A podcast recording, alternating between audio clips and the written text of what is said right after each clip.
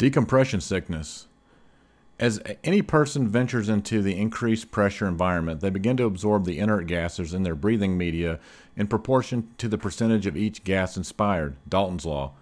In the air, the bulk of the inert gas is nitrogen, approximately 78%, and the gas is absorbed based on the amount of increased pressure and the time the individual inspires the gas. Functionally, this can be seen underwater in deep dun- tunnel drilling, in caissons, or in other exotic increased pressure environment.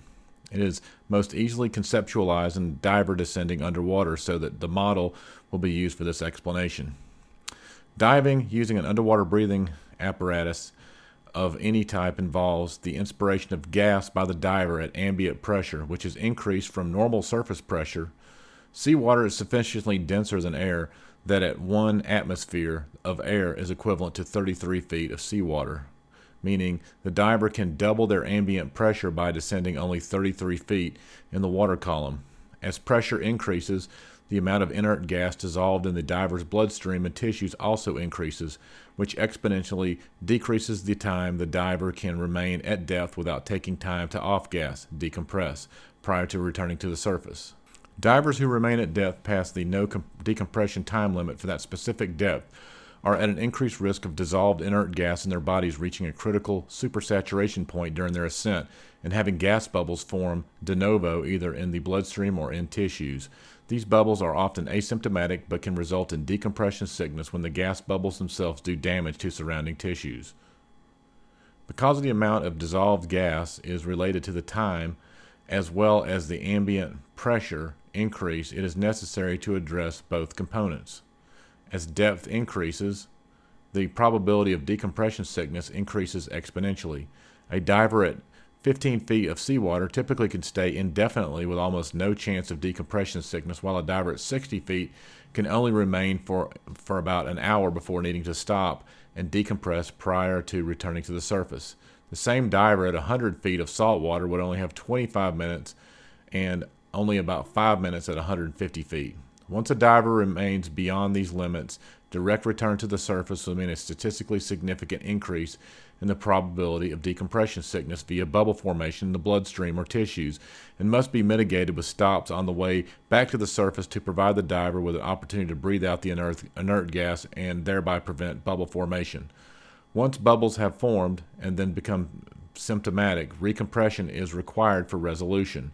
Recompression in a chamber is the safest, but if recompression in a chamber is unavailable or will be delayed many hours due to travel time, recompression in the water can be considered. Divers experiencing decompression sickness require recompression on pure oxygen to dissolve the gas bubbles in their blood and tissues, allow excess nitrogen to diffuse out, and oxygenate ischemic tissues, thereby treating the disease process. Recompression has classically been achieved with a special chamber allowing a controlled increase in ambient pressure as well as treating phys- as well as a treating physician or technician to care for the stricken diver. There has been an alarming decrease in the number of recompression chambers available for 24-hour emergency care across the nation, resulting in divers with decompression sickness facing long transit times to available chambers. This delay in care can negatively affect the diver's probability of complete recovery, resulting in many divers considering the alternative known as in water recompression. In water recompression involves intentionally placing the stricken diver back in the water on pure oxygen, typically with a prolonged oxygen breathing period at 30 FSW or less, with a gradual ascent to the surface in water, recompression has been used for decades by several navies throughout the world as well as globally in remote areas where local recompression chambers are simply not available. The Australians developed and have used a relatively standardized protocol for several years, as had the United States Navy for eh, for use in ex- extraordinary circumstances, as it is an optimal Navy policy to have a chamber on site for diving operations. Function both the United States Navy and Australian protocols have been used extensively and offer significant chance of improvement in symptoms and resolution of symptoms, but all in-water recompression techniques share similar limitations. In all cases, careful evaluation of the diver to determine the diver's suitability to, for return to the water must be made. Divers who are paralyzed or have an alteration in their mental status should not, generally not be recompressed in the water due to the potential for drowning. Divers should always have a tender enter the water for their Decompression sickness progress include paralysis. A sufficient amount of oxygen should be made available to complete this treatment, with a suitable reserve to ensure the diver can be fully treated and egress the water safely. Thermal protection also is important as the diver may also be, already be cooled from the dive prior from the injury. Diver cooling sufficiently sufficient to change perfusion of tissues increases the, poss- the probability of decompression sickness and is a significant concern. Even in relatively warm 80 to 82 degree Caribbean waters and much more so in cooler waters prevalent throughout the diving world, additional environmental concerns such as high currents or the presence of dangerous marine life must also be taken into account. Recompression in the water should only be considered in the following with the following resources: adequately trained divers, both the stricken diver and the tender, the availability of enough oxygen to complete the treatment with adequate reserve, the availability of safe in-water site to conduct the recompression, the availability of equipment such as full face masks. Communication are desirable but can be accomplished with hand signals and slates. Diver tethers and downline at a minimum. Adequate thermal protection for the diver and the tender diver evaluation to assure there are no contraindications to going to in the water, clinical hypothermia, paralysis, altered mental status, or cardiopulmonary instability. Divers with urinary retention or abdominal pain should be recompressed with care, as these symptoms often heralded worsening spinal decompression sickness, which can result in paralysis. Conversely, there are the divers who may benefit most from in water recompression. Issues of concern. Decompression illness is the entire subset of possible decompression related maladies and includes two principal categories. Decompression sickness, which is the constellation of maladies that result from bubble formation due to dissolved gas coming out of the solution with a decrease in ambient pressure, and overexpansion injuries, including arterial gas embolism, which result in gas of any kind expanding directly due to the effect of Boyle's law as ambient pressure is reduced. Diving injuries of any kind are rare, with the current incidence of diving maladies overall varying between 1 to 3 in 10,000 dives. Most evidence indicates that the incidence of arterial gas embolism is at least an order of magnitude less common, implying an incidence of fewer than 1 in 100,000 dives. Accident rates for deeper mixed gas and rebreather dives, especially those involving wreck and cave diving, are generally accepted to be higher, but the accident rate has never been adequately totaled, and the number of these dives made per year is completely unknown, making the published rate statistics unreliable at best. It is not known how many of these accidents would respond to in water recompression, but it has been observed in many studies that a short time interval to recompression is associated with both better outcomes and decreased morbidity. Decompression sickness can manifest in an almost limitless number of ways, as the diseases caused by bubble formation and subsequent tissue damage can occur at any place in the body. Type 1 decompression sickness is typically joint or muscle pain and from bubble insult. It typically responds well to recompression, and complete recovery is common. By definition, any involvement of the cardiac, pulmonary, central nervous system, or lymphatic system is type 2 decompression sickness and is more severe. Type 2, type 2 decompression sickness can manifest as cardiopulmonary instability, hypoxia, confusion, partial or complete paralysis, or even cross neurological deficits, as the insult is caused by bubbles rather than single thromboembolic event. Subtle presentations of neurological decompression sickness can occur with sudden onset ataxia, vertigo, or personality changes. While sudden onset neurological findings should be fully evaluated, the recent history of ascent from a dive greater than 33 feet should be prompt consideration of decompression sickness. The ascent from a dive to any depth, however trivial, while breathing compressed gas can result in an overexpansion injuries and arterial gas embolism.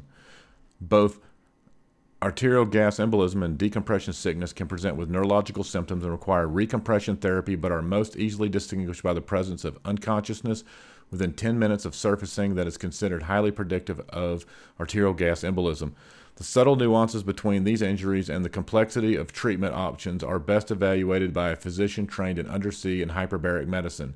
Confirmed or suspe- suspected cases of arterial gas embolism are generally not good candidates for in water resuscitation due to their syncope and often hard neurological deficits that would place a diver returning to the water at great risk. There is no lab or radiographic findings that are pathognomonic for decompression illness. A chest X-ray is available, advisable, but it does not relay uh, delayed recompression at a facility. But there is no pre-dive workup needed to prior to in-water recompression, save a documented neurological exam by the most competent provider present and a blood glucose level in the in a patient with known diabetes. Rescue divers and instructors are trained to perform and document a five minute neurological exam as part of the decompression illness evaluation. In the field, this evaluation is sufficient. At the hospital or emergency department, physicians are advised not to unnecessarily de- delay recompression, but also to remember that today's aging diver population has all the same pathology as anyone else presenting to the emergency department. While decompression illness should always be the uh, differential for anyone presenting after significant decompression stress, early anchoring should be avoided and broad differential considered. Dives shallower than 33 feet are unlikely to cause decompression sickness, and an alternate diagnosis should be explored in these cases. History from the patient will either be consistent with a d- decrease in ambient environment pressure, such as surfacing from a dive, decompression of a plane, or spacecraft. The diver will often delay in presenting, as symptoms can be subtle initially and are often similar to musculoskeletal strain commonly encountered in diving environment while moving heavy equipment. Once a diver and evaluator decide that decompression sickness is likely and that recompression in a chamber will be delayed many hours or days, consideration of in water recompression is appropriate. While no firm guidelines are provided by current research, most divers consider an expected delay of 8 to 12 hours or more from symptom onset to be sufficient reason to consider in water rescue uh, in water re- recompression. The decision to proceed with in water Recompression should be based both on the severity of the decompression sickness and the time to travel to the chamber. A full neurologic exam should be documented to facilitate tracking the efficacy of the therapy and the need for future therapy. A quick cardio- cardiopulmonary exam is advised if that is possible on site, and the diver should be evaluated by history for signs of dehydration and hypothermia. For older divers, with unclear history and symptoms typical of other disease processes, normal emergency evaluation is appropriate. While there are no controlled studies, isolated dense stroke syndromes, pathognomonic of single vessel lesions should be rapidly investigated to determine etiology. A patient presenting with symptoms classically associated with a left middle cerebral artery infarct, for example, is unlikely to have had bubble formation truly limited to a single vessel, while a diver with cross, vague, or varied neurological complaints likely has decompression sickness. Chest pain and dyspnea can be the direct result of decompression sickness and or overexpansion injuries, but can also herald acute coronary syndrome or pulmonary embolism. The emergency department physician should perform an electrocardiogram and obtain laboratory workup, but not delay recompression. Holding a patient for serial cardiac markers who has a history consistent with decompression illness is as inappropriate as failing to perform an EKG on a patient with chest pain. If there is any question that the symptoms may not be dive related, patients in the field should proceed to the nearest emergency department for evaluation and treatment. Medical transfer to a chamber is always possible if the injury is determined to be decompression sickness, and the emergency department can provide stabilizing treatment of all conditions. Clinical significance. In water, recompression is, is clinically significant mechanism to address global lack of coverage for recreational, scientific, and exploration divers who find themselves many hours or even days from the nearest chamber. Multiple studies have demonstrated that the time to recompression is directly related to decreased morbidity, presumably mortality. Divers with severe decompression sickness with the appropriate resources and training can treat their decompression sickness on site, allowing for non emergent transfer and evaluation and even ongoing treatment. In addition to potentially preventing long term disability, the cost savings and risk reduction to pers- risk rescue personnel for an unplanned and emergent evacuation from a remote, area can be significant. In water recompression with trained divers is a viable alternative when safe and rapid transfer to a dedicated recompression chamber is not feasible. Other issues Australia and United States in water rescue tables are similar to that, and they both require in water re- recompression to 30 feet and approximately 60 to 90 minutes at 30 feet, with about an hour at 20 and 10 feet, respectively. Neither table provides a deeper excursion or significant modification of the treatment in the water by the diver or the tender. Both tables have tender the tender breathe air during the treatment protocol for safety reasons, thereby preventing oxygen induced seizures at the same time in both the tender and the stricken diver. Having the tender breathe air also allows for simplified logistics, as an all on site oxygen is available to stricken diver. Summary points Use only pure oxygen for in-water res- re- recompression unless alternative treatment strategies are approved by hyperbaric physician specifically trained in undersea medicine. Have an adequate supply of oxygen before initiating in water recompression. Have proper equipment and training before in water recompression is needed in an emergency. Properly evaluate the diver and situation for suitability of in water recompression. Utilize tables with clear history of success in treating divers. Never send a stricken diver into the water alone.